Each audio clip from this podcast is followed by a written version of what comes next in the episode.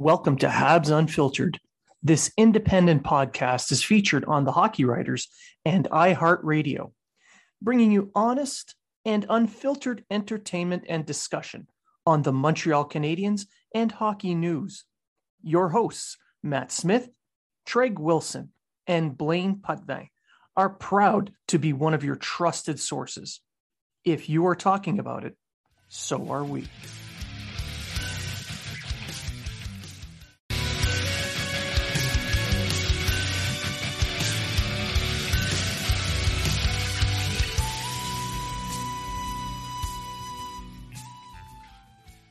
Welcome to Habs Unfiltered.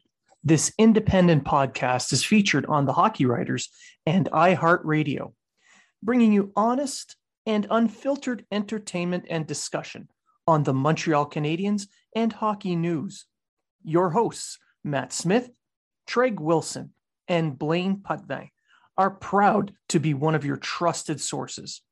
If you are talking about it, so are we.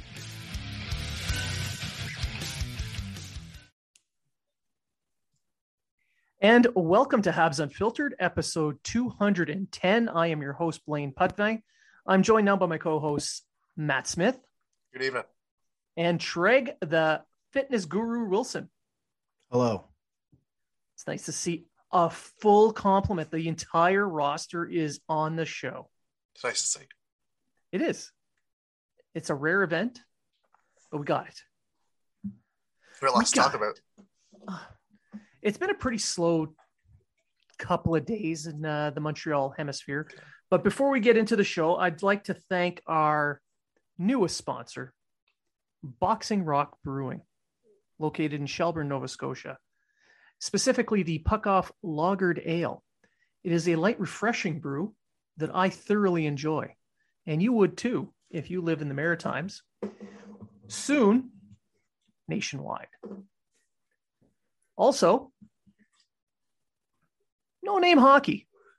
Use the code HABS10 and save 10% on your purchase of custom-made equipment, gloves, sticks, pants, jerseys, you name it. 10% off using the code HABS10 at nonamehockey.co. Now that that's out of the way, let's talk about what little has happened in Montreal. Not much, you know, it's been a quiet couple of days. I don't know. We put out a couple episodes on the weekend. We thought, you know, get that out of the way because it's going to be slow. And then, bam, the hammer drops. And there's been a ton of news. Now, since our last episode with Grant McCagg as our guest, the GM was fired. The assistant GMs quit or fired. Basically, the entire front office was fumigated. And everything is gone. It was a everything must go time. And Gorton has signed a multi-year deal with the Canadiens.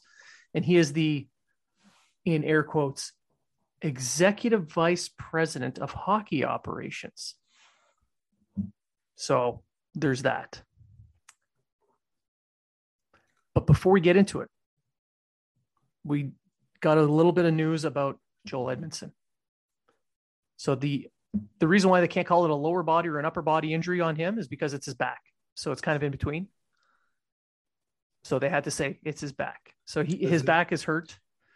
He wasn't on the ice. Every week it seems like that guy's coming back. It's something else. Right. And this isn't a knock at him.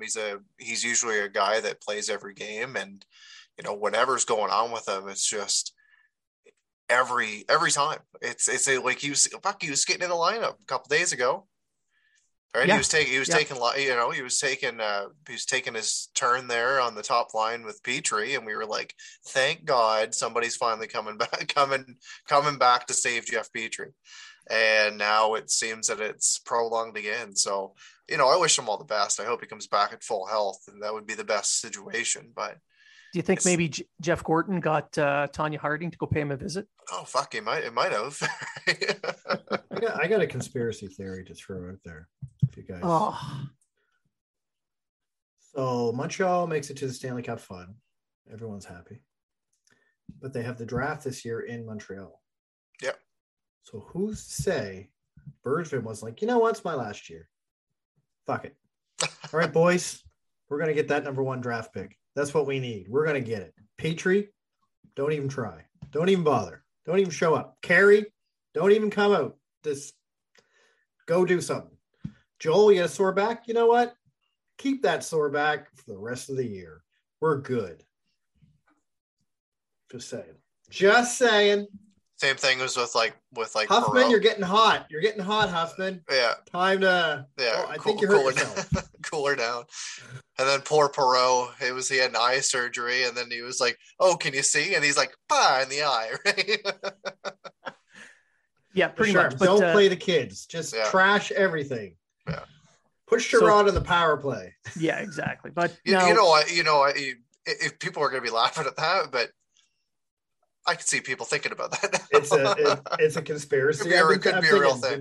Are they actually tanking for real? We just don't realize it. Yeah. Sure. I don't think anyone would get fired if that was the case. But true, they would have been kept. Now to finish off the little news thing before we get into our other tangents, Edmundson was not on the ice. He had a therapy day. He saw the docs yesterday, and it's looking like it's going to be a few more weeks. Perreault was on the ice. He was in a non-contact jersey, and so was Hoffman, who was also in a non-contact jersey, but did not take line rushes. So people are hurt at different stages. Price was on the ice. He was seen skating with no equipment on individually. So he was working on his, I guess, knee strength, it looked like, because he was just doing basic pushes. While standing, of course, aka skating, which is weird, because before he went in the player's assistant program, he was in full gear, taking shots, doing stuff like that. So did he re-injure his knee while he was in players? Could have just restarted the process, and he started from light to high again, or he had a relapse in his injury. I found that curious that he went from full gear, taking shots from the goalie coach, to, all right, I have an issue, or maybe he's not on painkillers anymore, or it's part of the conspiracy. Maybe that's what I'm saying. This is my point. How do you go from this stage? Oh, I got to take a break from my mental health, to, oh no, I totally blew my knee out taking a break for mental health.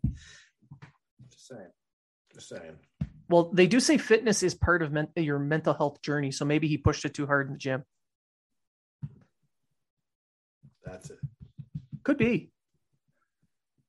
And when he blew his knee out in the gym, when he fell back, his thumb hit Perreault in the eye, who then dropped his dumbbells on Edmondson's back. That's it. Who was doing like a downward dog behind him. Who then fell into Hoffman. Fuck. Hoffman tripped over the whole lot of them trying to help them up. Yeah. And then Pocket lost the puck somehow. Well, it's Pocket. He's still looking for it. He's looking for Charlie Lindgren's jock up in the stands every time he gets on the ice. You see how this has not only devolved, but has now proven all the theories correct. It's the Illuminati. You heard it here first. Wilson has broken the Montreal conspiracy theory. He's also fired. Paul Wilson was also fired, by the way. Yeah, well, I said Trey Wilson, but not Paul Wilson, you know. It's the Bergevin code. But we've never seen both Paul and Treg in the same room. So are they a different person? Fact. We have seen me and Bergevin in the same room, but not me and Paul Wilson. Technically, no. He ran too quick. We're in the same room. He ran too quick. Scared of my biceps. Now that arm wrestling match will never happen. I know. Sucks. I blame Matt. All right. So on to Jeff Gorton and his hire. So he is the executive vice president, and I'm putting that in air quotes because, in my opinion, he is the GM, and they just gave him a different title because he's an Anglophone to placate the masses. Well, they also put vice in front of it, so they wouldn't take Jeff Molson's spot away. That is weird because when he first announced it, he was announced as president of hockey operations. Yeah, that's what. Well, they were suspecting that. That's what originally it was, but we all knew that Molson was still going to have his hand in the jar. They switched it to it was executive of hockey operations. Then it was executive vice president of hockey operations. And anyway, either way you look at it, he's running the show. Whatever new GM comes in is going to be the French. I don't want to say puppet, but he's going to be the his apprentice. Learn from him, talk to the media, even though he's going to say, I think we should do this. And Gordon's going to go, no, I'm going to do this. But this is the thing, like we had spoke in length about this in the past, about is it time for the Canadians to bring in somebody in this capacity? And it's only now that they've actually said, yeah, we need to do this. So it's a little weird. Well, he did say he won Molson. When I say he, Molson in his press conference yesterday, as we record, it's Tuesday, the 30th of November. In his press conference yesterday, he said that he wanted to go into a new direction with a fresh start. And this is exactly the way to do it. Other NHL teams, many other NHL teams have extremely large front offices with multiple voices, and some have presidents and GMs like Gorton. When he was with the Rangers in his last job, he had John Davidson as the president who he would ping off of. He also had Glenn Sather as someone that he would be able to talk to as a senior advisor who he had studied under when he was an AGM under Sather, when Sather was the GM. So it kind of falls in line with other teams, and it makes perfect sense, especially now, to bring an outside voice, someone who has not been part of this organization, who honestly was probably the number one unemployed executive in the NHL. So if you have to make up a story that he's going to be the executive vice president of whatever, so you can avoid the whole language issue, friggin' do it. Well, the interesting thought is in his presser, he said it's something he should have done when he hired Bergevin. Yeah. That's what Molson said. So, yeah, you could have done it when you hired him, but you also could have done it any one of the 9 years that Bergevin was still there. Yeah, exactly. Like we brought it up multiple times. Like back when he did the rebuild or the restart, if you separate the first 5 years and he did the whole whatever, why didn't you hire a executive then or a vice president then to come in and give Bergevin a hand? Because obviously Bergevin was good at making trades. He was good at asset management. He was good at this and that. He wasn't good at drafting, and he wasn't good at development, and he wasn't good at picking a coach. Right. So, I mean, I agree with Grant. Grant mentioned that on the last show. He wasn't very good at picking a coach for the team. And as we can see with Ducharme, who's probably been the worst coach since Randy Cunningworth, let's be honest. But is he though? Because Cunningworth didn't have much to work with.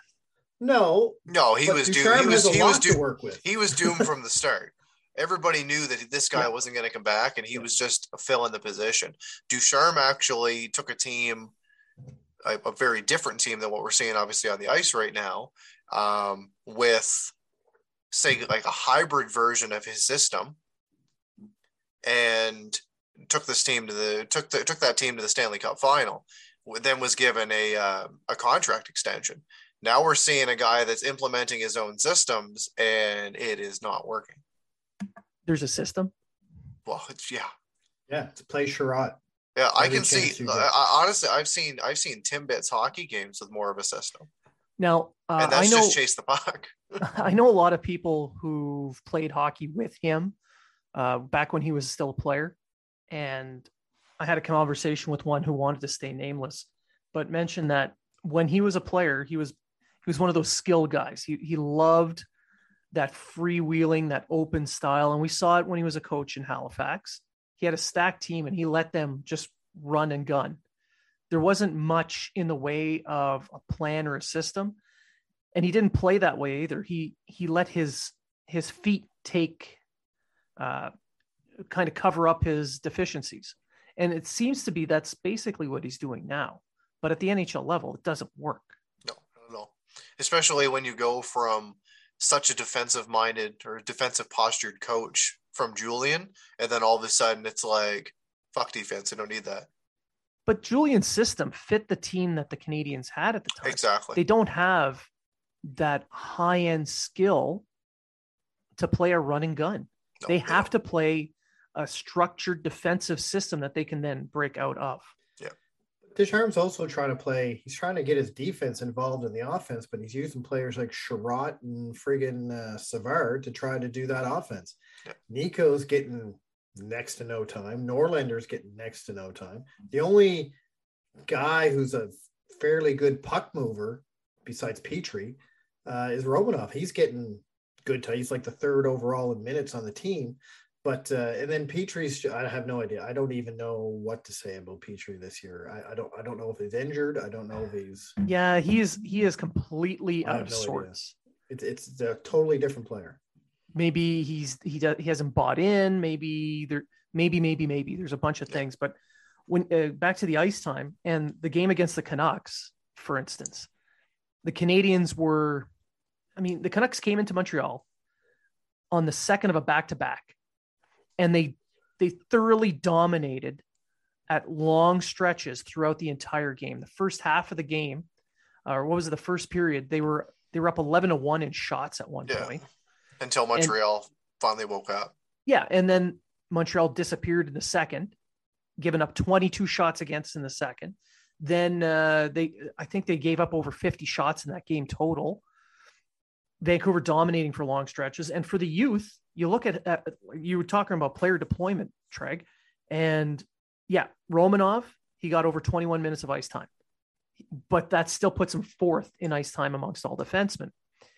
He got no power play time and very little penalty killing time. So mostly 5-on-5. So that's okay. I can understand that. Suzuki, he got 17 minutes, just over 17 minutes, which sounds good, until you realize that he got almost 10 of those minutes in the third period alone.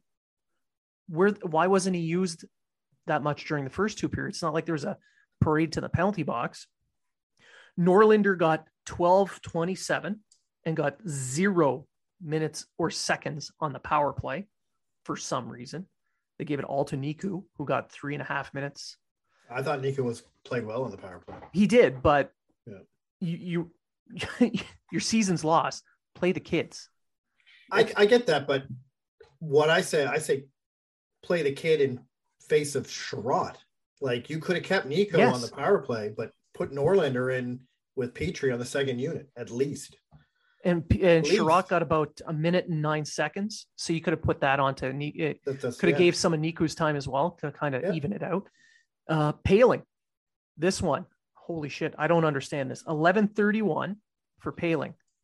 He's the only one to score. He created many opportunities to score for his line mates. He was going to the net. He was playing with pace. He had a good game. He could have played 20 minutes and not been out of place. Made no sense. And then you have Caufield, who looked out of sorts because he doesn't have his timing, which makes sense when you're playing 12 minutes and 4 seconds in a game. And only 49 seconds of that is on the power play. And that's at 6. He had 6 seconds on the last power play and about 30 some odd seconds in the first one. It's mop up time. So you're not really placing the youngsters in a position to succeed. Yeah, no, you're really not. They're kind of just hung out to dry. So what's the plan here with Ducharme? Like, what's he trying to do? If it's trying to win, well, why aren't you giving more ice time to a guy like Paling, who is clearly outplaying everybody else? Him and Drouin together were on fire in that game, and they got maybe 8 minutes of ice time as a line. He can't adjust. No. He sticks to he says, these are my lines, this is what I'm going to do, and every now and then he'll panic. And we've seen it a few times. It's like, oh, let's throw it 11 forwards, or let's do this, or let's do that. And he just whatever's going on in his head of what he thinks his system is or what he employs, it doesn't work at this level. And we even saw it with Molson, and he kind of hesitated when he was asked about the coaching. And he said, well, I don't make the coaching decision, but he hesitated for a good long while. Yeah. But what he said and that hesitation says everything you need to know. Yeah. It's going to be something. It'll be something that'll be looked at for sure. I honestly don't think Ducharme's going to be fired during the season. I honestly don't. I think, and this is just me playing, I don't know, predictor. I'm going to look at my crystal ball right here. I'm going to say that he is going to be fired in mid-March. That's pretty much the end of the season. But... pretty much, but it gives a good 10, 15 games to whoever they want to bring in to play the kids heavily, especially one that they probably want to sign in Harris. But going back to what Matt was saying, he does adjust. If Caufield makes a mistake, he sits for 3 or 4 shifts. That's true. Now, no, don't get me wrong. Yeah. When that mistake that Caufield made, I have no issue with him being sat for a shift or two. A shift or two. That's right. But he sat for like almost 10 minutes. 8.5. That's unacceptable. That's 5, maybe 6 shifts. Yeah, that's like getting mad. That's like getting mad at a dog 5 minutes after it did something and it has no idea why you're mad at. Yeah. Well, this is the thing, and it brings up development. It brings up usage of the young players and everything like that. You called Cole Caufield up because within that small span that he was in Laval, you found that he found his game and that he's once again the incredible prospect that you drafted. Where's that game now? Right, and he's shown some flashes since he's been back up, but we're seeing that he's slowly getting knocked back down. When he was playing at the level that you expect of him, like what we saw from him last year in the playoffs, why do you think he was getting that?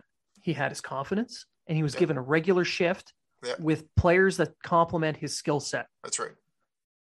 And this year, he's not getting any of that.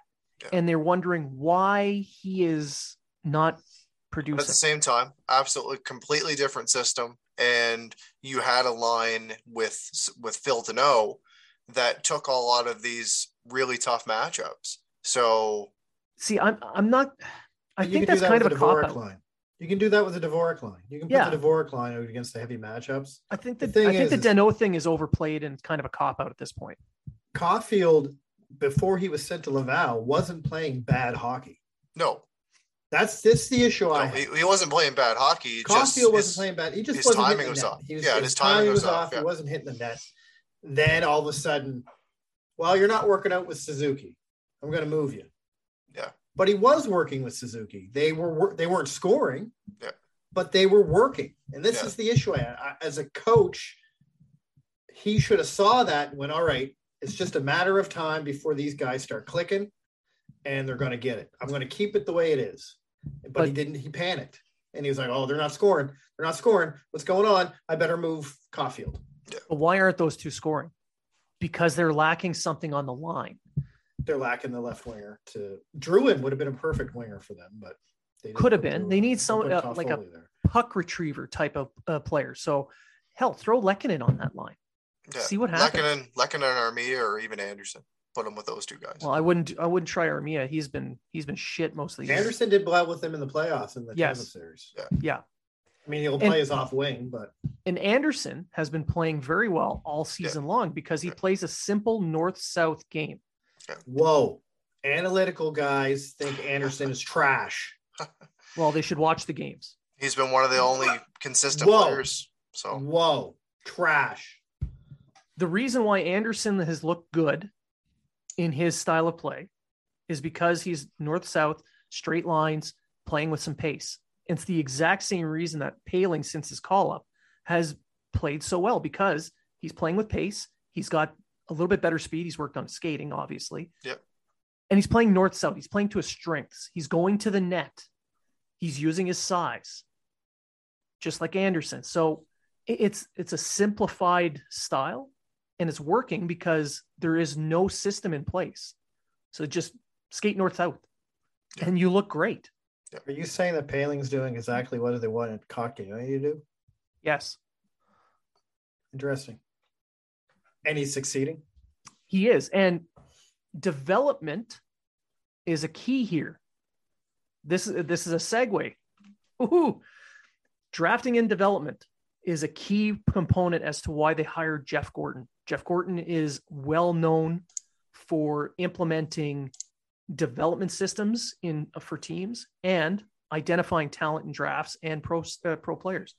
Yeah. With Paling, the draft and development seems to be working because they drafted him later in the first. And in the time since he's been drafted, it's been about 5 years. He has finally worked on those little pieces that were missing. His skating, his physical speed, his physical aspects, and the knowledge, the hockey IQ to play that simplified north-south power center game. And it's starting to show on the ice. I'm not saying this guy is going to be a second-line center, but for right now, he is probably their best center. Like in the last few games, he's been their best center. In a small sample size. But that's the thing. Yeah, it's just right now. Yeah. Just right now. He's going to end up being their third line center. I personally think Dvorak has really upped his game lately. He's improving. He is. I think him showing up in this nightmare scenario did not make him look good. No. Yeah, but you can say that about everybody on the team. Exactly. Because this team hasn't been healthy the whole season. No. And I know that we're eventually going to get back to GM talk and everything like that. I know it's something that's going to be coming up, but if the team was doing well right now, Bergevin would still have his job. But in my opinion, Bergevin and the team's success last year led to what's happening right now. But a lot of it is based off of injuries and not having a healthy team. Everyone expected this team to come in and, blow people out of the water, and it didn't happen. So you take a team that went to the cup final to a team that can barely win 5 games. Six. Right. Six. Obviously people are going to start talking. They got 6 wins. Let's give them some credit here. But they can't win 2 in a row. No. So it might've been his own success. And for a guy that was nominated GM of the year, et cetera, all of a sudden to fall off the map, it seems that the team's success really kind of shot him in the foot. I don't think Bergevin did anything really wrong in the offseason. No, I don't think he did. I don't really think he did either. But you signed Hoffman to improve the power play, which was a good move. Yeah. Savard at the time I thought was going to be a pretty good move. Yeah. He's starting to play a little bit better. He was brought in for defense, not much else. Yeah. Yeah. But we had we were optimistic going into the season. Yeah. And we obviously didn't know what Caufield was going to look like going into this year. And you already brought up Hoffman, and the lineup didn't look that bad. And then all of a sudden, as it got closer to the start of the season, it's like, oh, we're going to start without Carey Price. And Joel Edmundson. Okay, so we're not going to have Edmundson, et cetera, right? So with all of that, despite all of that, if you had a better coach or a different coach, say Julian was back, this team would likely be a lot closer to 500. More than likely, because they have the players that are employed to play that system. That's right. We said on the show we thought this team would be a bubble team. Yeah. Probably a wild card team if they made the playoffs. Yeah, that bubble burst. Oh boy! But no one suspected they'd be a 48-point team. That's what they're on line. Yeah. Yeah, 48 points, which is. But that's under the old regime. The new regime under Jeff Gorton. They're going to have 58 points. Let's get back to this, and his plan, according to Molson, is draft and development, which we touched on a little bit.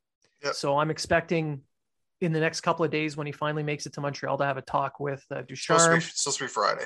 Yeah. He's supposed to possibly talk to the media. To us, but he's going to be in the city by Wednesday. So he's probably going to talk to the coach before the game on Thursday against Nashville. And I think it's going to show if he did or didn't, because on Thursday, if Ducharme's playing the kids a lot more, then we'll know he got talked to and what the plan is. But, beyond that, there's also diversity and mental health. So they're going to put in some work on the mental health side, which I think in Montreal's market, that's a good idea, and diversity. So before we get into the whole GM predictions, what do you think the diversity piece means, Matt? It's hard to say, but like there right now, there's talks that they might bring in, and this is all rumors, of course. Like there's people talking about bringing in Kim St. Pierre, Daniel Goyette, or something like that, in some sort of management position. We'll see. We'll see how it goes. They've got female representatives within their organization, and they talk pretty high of them. So it could be something like that. It could be bringing in people of color. It could be anything like that. Who knows, right? Craig, I think a female is going to be an assistant GM with the team. I think that's what's going to happen. Really? You think an AGM? Yeah, I think it's going to be. And I think they're going to, I predict, and this is looking at my crystal ball with diversity in that, I think they're going to bring in like a St. Pierre, what's the other girl's name? Dana Goya. One of them is the assistant GM to take care of Laval. That's what I think. That's what I think they're going to do.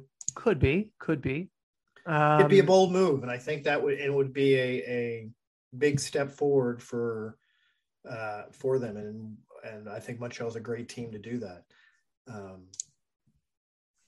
There is the person of color issue with Montreal. I mean, but that's around the entire league and management, so it's not just Montreal.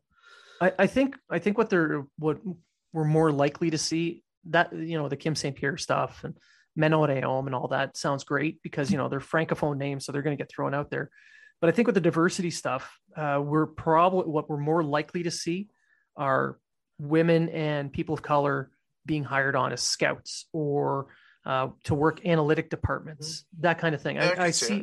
I think that's what we're going to see most of. Yeah. Which I'd be happy about. Yeah. And this isn't like people that are listening right now. Don't say that I'm against women going into management or anything like that. Yes.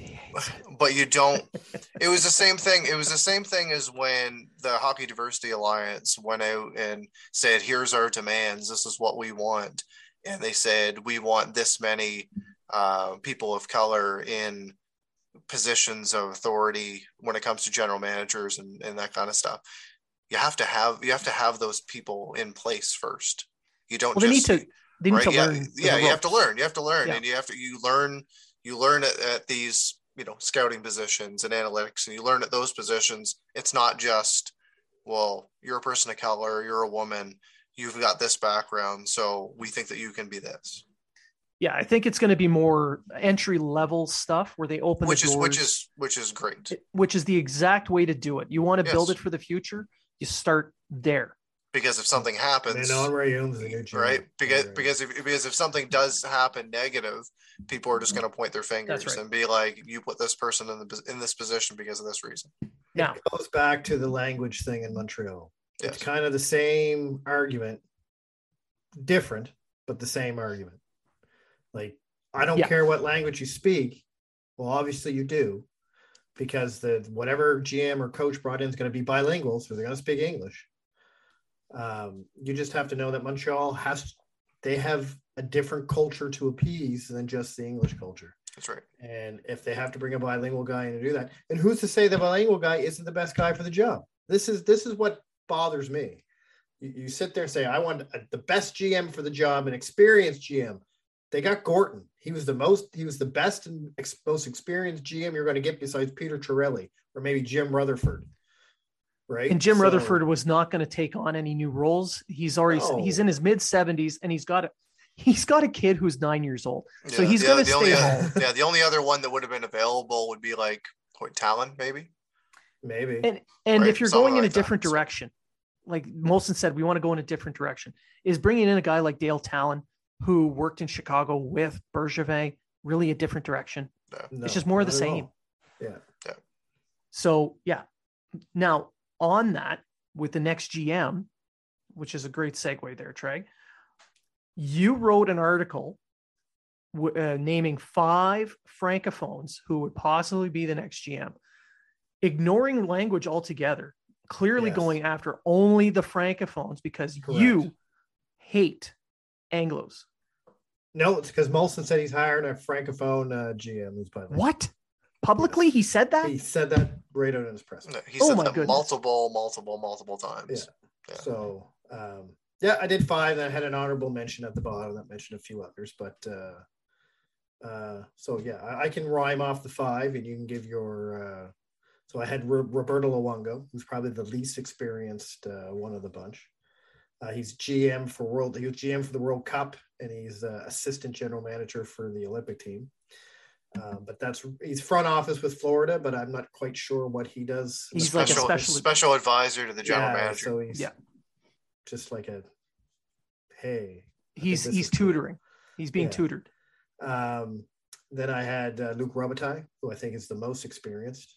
Well, not so much. He has a lot of experience in the executive side of hockey with the LA Kings. He's won 2 Stanley Cups as an executive, but he's never held a GM position. It was always a president of hockey ops or a vice president of hockey ops. You have Martin Brodeur, who Blaine is pretty high on. Team Brodeur. Who right after he retired and he went right into the advisor to the general manager for Doug Armstrong in St. Louis. And then New Jersey hired him on as a president of operation of business. And now he's a consultant with the GM or assistant general manager, I guess he is. And a horrible, horrible designer. That jersey is ugly. The hat one. I like when it says hat. I like the hat you get. See, that one's fun. Yeah, that's fun. And then we go into the 2 that I think are what everyone has on the top of their list. Matthew Darche, who besides being the assistant general manager for the past 2 years in Tampa, he really has absolutely no experience except working for a Canadian company as a financial manager. But he has no other NHL. So I'm not high on Darche. I'm not. I know a lot of people say Darche, but I think it's because he's under Brisbois and the success that Tampa's had that they think he's going to bring that to Montreal. But I mean, in the end, it doesn't matter because I think Gorton's going to run the show anyway. And then finally, my favorite, my one who I think should be hired, especially if you're going to the development and drafting part of the portion, is Martin Madden Jr. I think he was an amateur pro scout his whole, almost the entire time at Anaheim.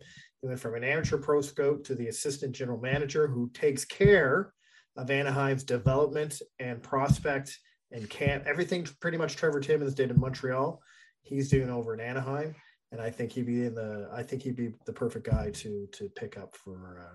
And he's got about 20 years experience doing that at this level? 14, I think.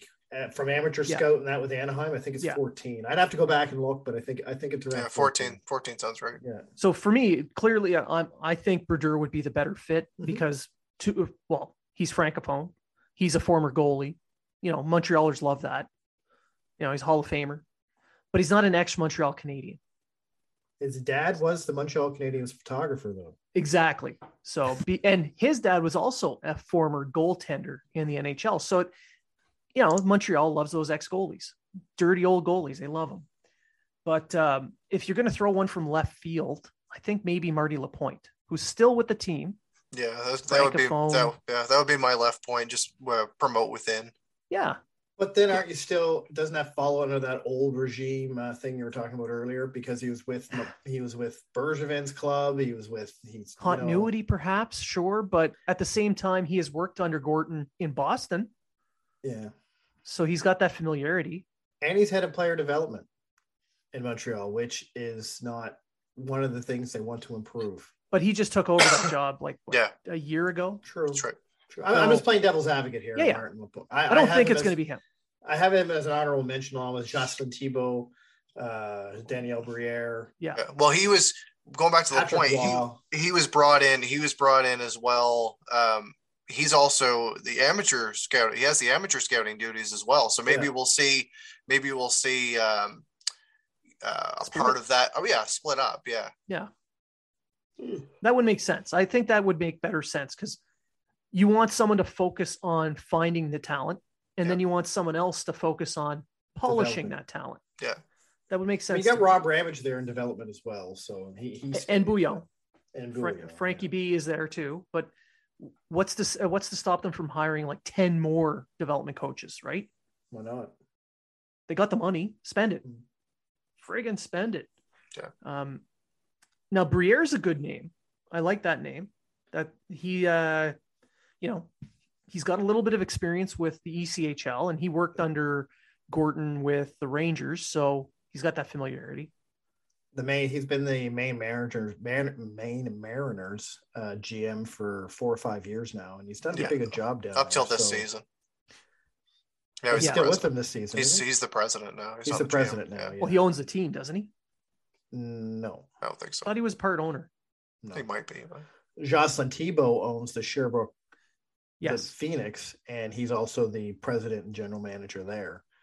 I don't know. I have a hard time thinking somebody's going to leave a team and work part-time for two, you know, kind of thing. Cause he, you know, like Joel Bouchard was never really fully committed to one versus another because he was always back and forth and he was playing his favorites, always bringing up guys from, you know, Blainville, Boisbriand. I'm just saying Jocelyn Thibault has that. He was the general manager of the Quebec QMJHL in 2020. He was the general manager. He's an up and comer. Yeah. But and with Gorton as your vice, you don't really need an experienced GM. You can have a guy that you want to mold through Gorton. Yeah. So like a lot of people look at Briere and Thibault, and I'm not saying it's going to be one of those guys, and they go, oh, well, they have no experience. Well, they do. They just don't have NHL experience, which is what you're going to get no matter who you hire. If whether you hire Waugh or Madden or Darsh or whoever, you're not going to get an experienced GM. You're going to get a guy who has experience. Yeah, you'll have front office experience. Yeah. Correct. Yeah. I think whoever they pick, out of all the names that we've mentioned, I don't think they're really going to go wrong. I mean, Gorton's clearly the one in charge. He's going to be mentoring whoever they bring in, who's basically just going to be the francophone mouthpiece for the team at that level. Okay. But one name I really, really, really, really want the Canadians to avoid is Patrick Roy. I do not believe he is someone that could work well with Gorton or anyone else. And I'm basing this only on his actions as a manager or coach since he left the NHL as a player. Well, even in the queue, he owned his team. He managed the team. He had full control over everything. In Colorado, he was the coach and president or vice president. He was a vice president. Yeah. And he butted head with Sakic. He wanted certain players and wanted certain things done. And Sakic said, nope. And then he said, I don't want to finish my contract. I'm done. I don't want to be here anymore. Yeah. Out of the blue, up and quit 6 weeks before the season. I don't see, and it's quite obvious, Gorton, according to Molson, and now he never said this word for word, Gorton's the guy. You're going to be working with Gorton. It's going to be a two-man job, but you're not going to make a move without Gorton approving it. That's what's exactly going to happen. Well, I mean, if you look at any hierarchy, there's the general manager, and then there's the executive vice president. And Bergevin had both hats. So whatever he chose to do, you know, he did. It was hey, Molson, this is what I want to do. Can we do this? This is what I did. Here, give me the check, basically. Yeah. But here, it's not like the GM, who's being picked by the vice president, by the way, is going to override what the vice president tells him. Clearly, it's Gorton's team. That's it. And I don't see why. And that's the reason I kind of don't see Luc Robitaille leaving LA to go to Montreal either. Well, why would he want to leave LA, which is not LA? Leave it LA, where he played almost his entire career. He's a household name. And they're in a rebuild, and they're going to come out looking pretty good. But at the end of the rebuild, they're almost out of their rebuild now, and he's part of it, right? Yeah. So I don't see him going over. So I mean, it just makes sense. Madden Jr. to me, I'll bring it up again. He kind of got passed over as the interim GM in Anaheim, and I think he's a good guy. But who knows? They could go out of left field and hire, I don't know, Billy Bob Beanie from South Shore, Montreal, or something, and I don't know. Maybe they're just going to hire. I have no idea. They're going to hire Dr. Dave, and he's going to come in and he's going to be the chief. Personally, I think it'll end up Pat being Martin. I think it'll end up being Martin Mann Jr. If he wants to leave the Anaheim Ducks, and with Bob Murray going into treatment for alcohol abuse and everything like that, some people thought that Martin Mann was the one that was going to take over the team, and that was my point. And instead, I think it was Jeff Solomon was put in that position. So yeah. It's hard to say, but if they're looking for a guy that's going to be good with scouting, player development, etc., and then you throw him in with an experienced executive like Gordon, it's probably going to be the best option. Well, if not, you're bringing in, and once again, like you have somebody, we've said this before, you've got somebody that has front office experience but doesn't have GM experience. He is an assistant GM for the last 2 years. He's probably the one that's the most polished and ready to jump into that position, as opposed to somebody like Briere or Darsh, etc. What do you guys think? Oh, go ahead, Blake. Yeah, and you look at the prospect pool that he's put together in Anaheim. Yeah, and he was with Carolina before. He won a cup with them, right? So yep, and they did fairly well with their drafting. Yes. What do you guys think of Joel Bouchard coming back over? That's another thing too. If you get Martin Madden Jr. over, Joel Bouchard can come over and become the new coach of the. That could be a possibility, which I think he should have been to begin with. But that is a distinct possibility because right now he's the head coach for the San Diego Gulls, which is their AHL affiliate.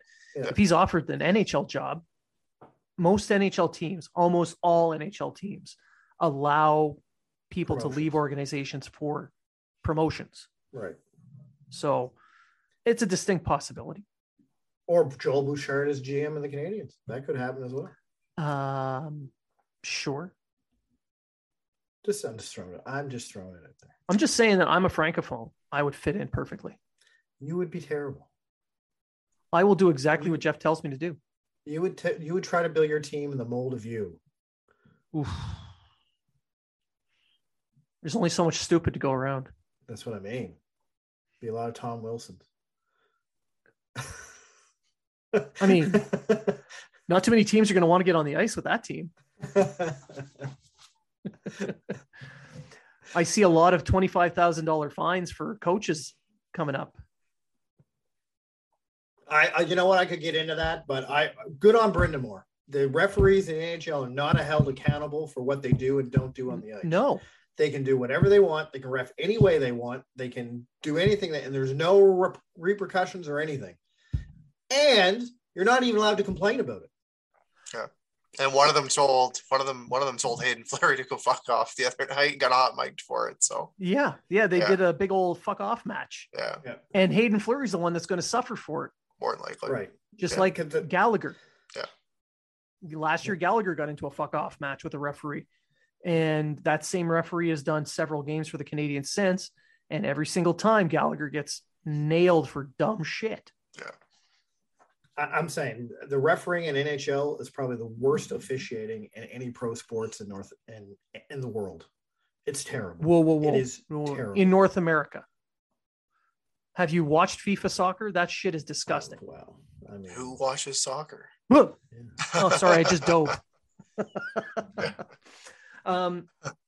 Now we're going to move from that to the next portion, which is kind of, let's avoid the refereeing thing because that's a show in itself. I had to rant about that. When I seen the Brendan Moore thing, I was like, good on him. I had to rant about that because it's just terrible. All he would have to do is just lift his shirt and show his washboard abs. You know, like, you win. I mean, the guy's a rock. All right. So, rebuild. Do you guys think that Jeff Gorton should get into a full rebuild? No, I don't think Montreal's that far away. I don't think they're that far down the rabbit hole. I don't think they're that many missing pieces that they need to do a full rebuild to become a contender. I wouldn't be against it. Don't get me wrong. I wouldn't be against a full rebuild, but I don't think they're really that far off of what they need. Well, the Habs Unfiltered Twitter account put out a poll asking that very question. 81% said they would not be opposed to a rebuild. But that same percentage also said it's not needed. Yeah, I don't think it's needed. I think they're two or three pieces away from being a contender, really. Now, Matt, are there any untouchables for you? Gallagher. I wouldn't. I'd keep Gallagher on the team. I think this team needs to once again have a player with a C on his chest. But everyone has a C on their chest. You know what I mean. I like every time we see Weber around the team and everything, it's fantastic. We saw it the other night. And that's another guy that I'd love to see in a front office role with the Canadiens. But I think it's time that I don't think it's going to happen this season, but someone's going to step up. And I think it's probably going to be the new GM that's going to make that call of who's going to be the next captain. But I think it's something that needs to be done. But here's my question. Do they need a class C on their chest to be the leader? They don't. But so then where are they right now? If Gallagher should be the next captain, is it going to take a C in a shirt to change things? But like, wouldn't having a set, this is the leader, there's no questions, no one's asking any, there's no more distraction with it. You just hand somebody a letter and say, that's the guy. I get that argument, but what I'm saying is, they should have someone doing that now, regardless of the letter. They should. The letter on their shirt. And I think that because of the way everything happened, you're going to have that gap in leadership. You're going to have that disjointed feeling for a while. Yeah. And that's partially why this team has been kind of listless. They're rudderless. Yeah. But to answer your question, go ahead. Oh, go ahead. I was just going to say, I like Anderson. I think Anderson would make a good captain. I think he's been, but anyway, go ahead. To answer your question, though, I don't think they need a full rebuild either. I think that this team needs to get back to health first and foremost, and then take this season, which is a fucking complete write-off, and succeed from this moment. Look at, evaluate your talent, evaluate who you have coming up through your system, make the key signings that you need to make, one being Jordan Harris, and start your development to these guys right off the bat and have a very strong draft, because right now it's looking like you're going to have a top 10 pick easily. So this is what I would do, right? Have this as a write-off season, give Price all the time he needs to get healthy, and anybody else, give them as much time as they need to get healthy, have a strong draft, and start your player development off on the right foot. Well, I think that's pretty much what's going to happen. We got to the point now where Molson had to clean house. And I said this many, many, many times on this show, saying that Molson is not going to address the fans or the media unless he had already done something, which is exactly what happened. And he's done it at the executive level. That's right. He went and made changes there. Yes, there are some names that could be moved on the roster, but I want to see what they can do as a healthy team first, while adding, they do need to add some pieces. Like, they definitely need some help on defense. And I think they could use a center, but this is where I think Gorton's going to step in. He's going to bring in a new philosophy, especially at defense, because he has been a proponent, even since his days in Boston, of big mobile defensemen. Yeah. I mean, I know Chera's it's this big, Frankenstein's monster today, but back in 2006, when he signed him in Boston, he was a big mobile defenseman who put up a ton of points. Absolutely. So he's always had that view of the defense, which I think would be perfect now in today's NHL. And to get to your point on making moves, well, kind of on the point of making moves, you already know what you have with this team, even when they're healthy. And they do have players within their system that are coming up that are not necessarily ready to take the next step, but if they're developed properly, and I'll use a guy like Gooley, he's impressed in the games that he's played. If he's developed properly, easily a top four defenseman in the NHL. And with, you mentioned Harris is now, they want to sign him. That could be this team's version of the Adam Fox. I'm not saying Harris is going to be an all-star or a Norris winner, but he's that NCAA puck moving type. They want to keep him. You have to make room for him to step onto the roster. So you're going to have to trade some guys away. Yeah. So guys like Sherrod, who can get you a first round pick. Yes. When you want one in this, like to start the building process again. Kulak, you make room for him. You're not going to get much back in return. Weidman, Niku. If you can move guys like that out to make space on the roster now for younger guys to step up, great. Especially if you can get good asset for them like Sherrod. Yes. I'd even be okay with him trade.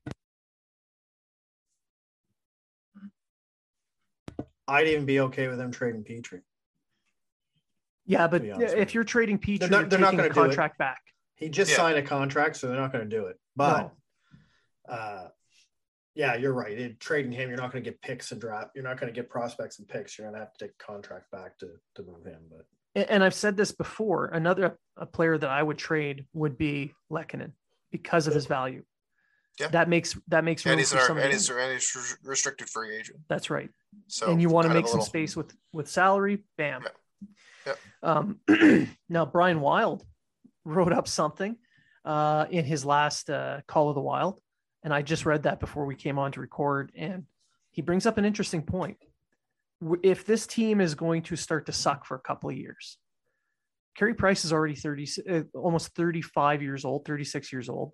By the time it's good again, he will not be able to provide the Canadians the level of play they need to be a true contender. So he basically says it's time to trade him, and it's not to get anything decent in return per se, but to give him an opportunity to win somewhere. Now, I can see the argument there, but at the same time, I don't think they need to throw a grenade at this whole team. No. But if you're going to move a few guys out, like the UFAs, like Sherrod and Kulak and all that, maybe an RFA or two, just to make space for younger guys to move up. But if you're going to trade any one player that has term and has played a key role on this team, it would have to be Price, if only to give him a chance to win. If he agrees to it. If you come to him and say, hey, listen, we're doing this so you can win a cup and go back closer to home, he'd probably go for it. Yeah. But the thing is, a lot of the top tier teams that right now, they have a goalie in place that is going to get them there, or that can get them there. Guess which team Brian mentioned? I didn't read it. I don't know. Edmonton. They're a team that's on the verge, and their goaltending, let's be honest, is their Achilles heel. Now, obviously, you would have to eat some of that cap. You have to retain some. You'll have to take on a contract, so like a Koskinen or something. And at best, you'll get a prospect out of it. Now, he mentions Dylan Holloway. I think that might be the value you might get, maybe a little less. I wouldn't buy it. But I'm on the same page as Matt. I don't think you get rid of Price, you're not moving forward. No. But you still got to have competitive players on your team. If not, one, you're not selling any tickets. Because no one's gonna want to go to the goddamn games if all it is losing, and you don't want to you're losing. You want to be entertained. You want to have good players on the ice doing fun things. But you also don't want to break down the team that you currently have or the players that you currently have, saying we're going to be part of the losing mentality because we're going to go out and get Charlie Lindgren again and he's going to be our starter. If you're going to full rebuild. Yes. If you're going full rebuild, where you're going. Go to Price and say, hey, Carey, we're going full rebuild. This is going to take 3 to 5 years. So we're not going to be a contender till the end of your contract. What do you want to do? Because really, that's what it is. And I'm sure Price is going to go, we want to trade to Edmonton. Let's just say we have a deal in place. If you're okay with it, yeah, they're on the verge of maybe winning a cup if they have the right goalie. And Price goes, fine, I'm all for it. Yeah. But if you don't think the team needs a full grenade blow up rebuild, then you don't get rid of your. Well, some people have brought up the whole Jeff Gorton thing and he being on the team when they came out and they said, look, we need to retool, rebuild, re-this, re-that. However, you look at their team. But that was 3 years into his tenure. Yeah, I know. But you look at their team, and they were gifted a first overall pick and a second overall pick. And Panarin. And Adam Fox only wanted to play for the Rangers. Well, he leveraged what he had. You know what I mean? Advantage. But, like, you were given these pieces, right? So true. I mean, it accelerated the rebuild. Oh, 100%. But I'm just bringing that up for the people that are like, "Oh, Jeff Gordon's going to come in and do all Absolutely. This." It's like that's not going to happen in Montreal. No, it's like look at what they got pretty much all at once. But he that's what he does. Like you look at what he did in Boston as well in a four-month span. He built their Stanley Cup team. Yeah. He got the entire core of the Stanley Cup team. He drafted Lucic, Marchand, and Kessel. Traded for Chara and Savard. Sign Chara. Yes, that's what I mean. Sign Chara and Savard. Traded for Rask. And traded for Rask. Yeah. And he was the head scout who got Bergeron and Krejci. Yeah. So he had the major hand in putting together the main core pieces in a very short amount of time. Now, to do all that, though, he had both those teams had to make some space. They had to get rid of some of the veterans. In New York, he didn't get rid of all the veterans. He kept some. Well, so I can see him moving one or two off of this team in the next year. He also brought in Zibanejad too. So he did. That was a good deal. And then he traded his captain, traded McDonough, right? He traded Kevin Hayes, traded Zuccarello. So he did move some people out. And you look at the focus he put on their defense. He put a focus on mobile puck movers like Adam Fox in that trade. Yeah, sure, he wanted to only play in New York, but he made sure it happened. He brought him in. He's a good puck mover. He brought in Trouba. He drafted Kondre Miller. Yeah. And then he brought in Ryan Lindgren. So you've got your top four in basically a year and a half, and they're the new prototype style defenseman. And that's exactly the type that he likes. And he got Fox for 2 second-round picks. He didn't really give up a lot. Yeah, I didn't get up much for it. No. Now, the only downside is he brought in D'Angelo, but he also got rid of him. So evens out. And when he brought in D'Angelo wasn't the D'Angelo we know now. That's right. Well, he was. We just didn't know what level it was at. No, we did because of what he did in the OHL. So, yeah, I guess. But it wasn't as widely spoken about. Yeah. He didn't completely make it open right away. Yeah. Thank you, Twitter. Holy shit. But no, so if you look at what he has done in the past, that's probably a great indication of what he's going to do in the future. So, I mean, I've got a little bit of I shared my prediction with you guys on our group chat, but I'm going to put it out here now. My expectation, what we're going to see from him. I think he's going to trade for Kravtsov, draft a center in the top five. He's going to sign Harris. I think Harris is going to stay because he's going to make space for Harris to play in the NHL right away. And he's going to trade out about 3 players. Maybe get a couple more firsts and then get a new coach. All before the GM comes in, probably by, I don't know, maybe the GM comes in during the All-Star break, in that Olympic All-Star break timeframe. That's my expectation. Which would be February. Yeah, that's the entire month of February. Yeah. Do you guys have anything like that? I would think that they're going to try to go strong at the draft. I think they're going to play asset management in terms of who they can give up. I think they're going to move on from Sherrod. They're probably going to move on from Kulak. I think they're going to put some fielders out for Lekkanen. They might even dangle if Price is back. They might even dangle someone like Jake Allen out there.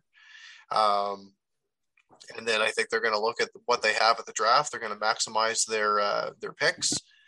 Maybe try to move up the draft with some of these depth picks that they have, or extra picks that they have. Not necessarily go out and just say, okay, we want to draft 15 players and hope for the best. I want to see some actual scouting, some actual this is our guy because, or we moved up because, or we did this because, not just we've got all these picks, we're just going to use it to pick somebody. And I think the lottery is going to be a big thing. And this is something, if you get a top three pick, you can't fuck this up. Right. Basically, that's what Molson said. Yeah. And if that happens, they've got to get somebody that can either come in that year or the next year. It can't be a sit and wait, we'll let them develop type thing. Like, it's got to be, they've got to realize what they have and make it work. Treg? I don't know about the Kratsov thing, but I think Kulak's gone. I think Lekkanen's gone. I think Sherrod's gone. I think one of Toffoli or Hoffman will be gone. And I think he's going to get one or two more first round picks. The draft's in Montreal. I think he's going to want to make a splash there. Mind you, the two first round picks he's going to get are going to be later ones, because he's going to be trading the teams going to trying to play for the cup. And I think he could turn a lot of those second rounds and that he has. Maybe he can get another first round pick if he can package something together to get that. I think he's going to try to go all out and get as many first round picks as he can for this draft, and try to improve it. And I agree with Matt. I think if they pick top five, this year's top five, I know Grant said he didn't think it was that great of a draft, but I think this year's top five, any one of those players can jump into the NHL when they get there, at least the top three. And if they can get to that, even if they pick a guy like Savoie, I think he can come in and do well with the Canadians. And I only say that because I get shades of Louis LeBlanc. Last time it was in Montreal. So but Savoie's from Alberta. So it doesn't matter. Savoie has a French name. They're going to love it.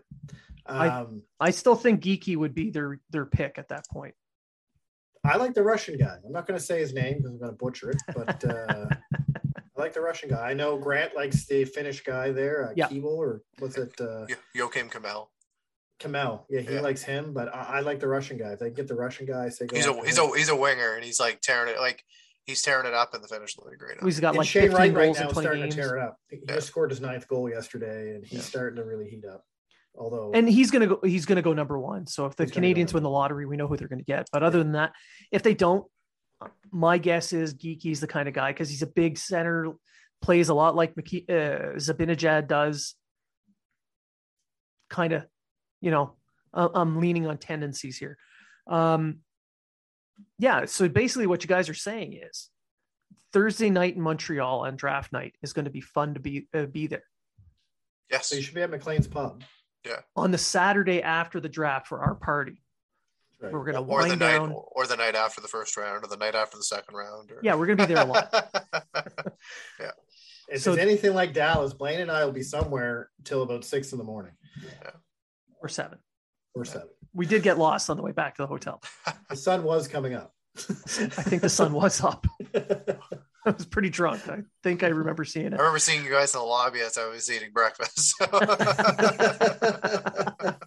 That's what you get for bringing your girlfriend. Yeah. Not that we did anything bad or anything. We just went on and got drunk. Gila Point. Thanks, buddy. Yes, great night. You definitely did, and I ate huevos rancheros. So. So for our listeners, if you want to join us, we're having a post-draft party at McLean's Pub. It's going to be on the Saturday after the draft. That's our official party. You're welcome to join that. We will be in the city pretty much all week long. So if you want to find us, just follow the sound of police sirens in the bar district, and you will find us there. Yeah. I'll be there as a Wednesday. And I know, I think you will be too. Yeah. So. But Habs Unfiltered, go to the Facebook, Habs Unfiltered Facebook page. There's an event that's put in. Everyone's welcome to join us. Click on going.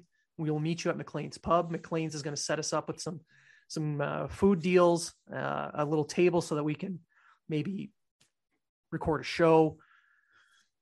We haven't decided quite yet. It's still pretty far out, but I mean, may as well focus on the draft now because this season is going to the crapper. Yeah. Nope, they're going to hire a new coach. They're going to go win every 7 games out of every 10, make the playoffs and win. We need a coach with fire. Patrick Waugh is going to be the coach. You know, honestly, I wouldn't be against Patrick Roy being a coach, but bringing him in as a GM, no freaking way would I be for that. I don't think that would work at all. Patrick Roy is a coach with Torts as an associate coach. Oh, God. Babcock is the other one. Only if we're doing that Amazon 24/7 stuff. I want to watch. Oh, that'd be fantastic. I'd watch that on fucking continuous loop. That would be the greatest reality show ever put together. It'd be amazing. Wow, behind Torts. I cannot hear you with my Stanley Cup rings in my ears. Yeah. I am the coach. If you don't like what I say, I go home. Yeah, they're gonna bring Louis LeBlanc in for player development or for scouting. Terry and Ryan. It's just gonna be him in front of the camera. It's like, don't make the same mistake they did with me. Oh man, Terry Ryan be awesome for the stories. Yeah. But I digress. We're running long on the episode. We've rambled on quite a bit. So any final thoughts? I'm going to start with you, Trek. No, it's just going to be interesting to see what Gordon has to say Friday, and it'll be interesting to see how Ducharme coaches on Thursday. So keep a watch out to see if he goes with the young guys or if he. Depends on if Gorton, I'm pretty sure Gorton shows up Wednesday, he'll have a talk with him. So it'll be interesting to see how the game goes Thursday and what Gorton has to say on Friday. Matt. Quick from me. As we record, it's the 30th of November. Tomorrow, Hockey Canada is to announce at least the preliminary roster for the World Juniors. Today, Bob McKenzie had his kind of preview show of who to be looking at. And along with Owen Power, first overall pick of the Buffalo Sabres, he named Caden Gooley as a lock to make Team Canada's defense corps. And threw a couple other names out there, a lot of left-handed shots.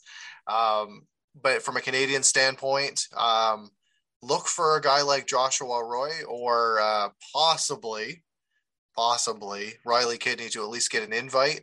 As we record, Josh Roy is now leading the queue in scoring through 21 games, got 39 points, 14 goals. So at least he should be on the radar. Is it going to happen? Who knows? I think he should at least be given a look. But with a lot of the talent that has come back to the to their junior teams or guys that are currently playing in the AHL, like Perfetti, et cetera, they're locks for some of these spots. So I would say look for Gooley to be there, possibly to wear the C. And other than that, we'll be happy if there's some representation there. Yeah. And I'm doing up some work on the Russian squad right now for the Hockey Writers. So keep an eye out for that. I'm scouting the enemy. So far from what I've been looking into, the video I've watched, and they're a good team. They're a really, really good team. Yeah. And there are no Canadians prospects on that roster. Just to put that out there. I was hoping there might be with Koskinen. Yeah, or Sobolev. Yeah, but no, neither one made it. All right. So I'd like to thank everybody for listening. You guys make this fun. You've sent us a lot of interactive, some good comments, some good emails. Keep an eye out for some of the work that we're doing with Hockey Writers. Share away, comment, burn us on it. We don't, whatever. Have fun with it. That's the whole point of this. Just have some fun. And remember, if you were talking about it, so are we. Habs Unfiltered has special sponsors. Go to seatgiant.ca to save 35% on all your fees when purchasing tickets to NHL, CFL, Major League Baseball, concerts, whatever event Seat Giant sells. Use the code UNFILTERED20, save 35% on your fees. Go to builtbar.ca and save 10% using the code UNFILTERED20 on your purchases online. Go to East Coast Lifestyle and use the code UNFILTERED20 to save 20% off your purchase of any clothing at East Coast Lifestyle. Also, Lift Life. Go to liftlife.ca and use the code HABS10 to save 10%. And for a special promo until Christmas, Habs Unfiltered will be selling t-shirts in conjunction with 514 shirts. If you purchase one of our shirts, the entire profit for the sale goes to Vets Canada. Vets Canada does work to end veterans' homelessness across Canada. So let's help a great cause and wear a great shirt.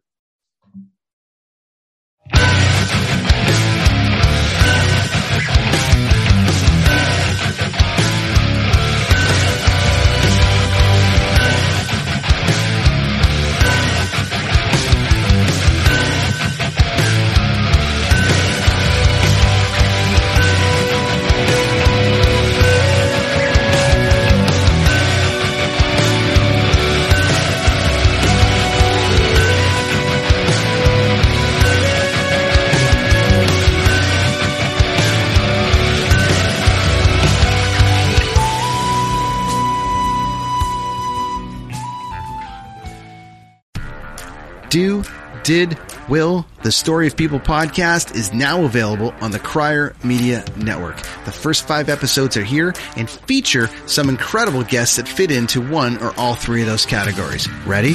Tara Sloan from the San Jose Sharks, Undercurrent podcast at NBC Sports.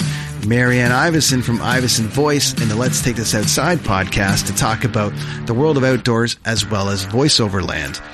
Ariana Hunsicker, future Canadian Paralympic swimmer, already winning tons of awards for this country. Scott McGregor from the Hot Wallet podcast to dumb down the world of crypto, Bitcoin, and NFTs so you don't have to. And Jackie Holowati from Climate Pledge Arena in Seattle, Washington, the first net zero carbon certified arena on the planet. Wherever you get your pods, wherever you watch your pods, and on the Crier Media Network. I'm Matt Kundle, host of the Sound Off Podcast, the show about podcast and broadcast. Since 2016, we've been speaking with amazing people who have populated your ears for decades. Legendary broadcasters, research wizards, talent experts, podcasters, voice talent. Almost 400 stories, all for free. Subscribe or follow the Sound Off Podcast on Apple Podcasts, Spotify, Amazon Music, or at soundoffpodcast.com.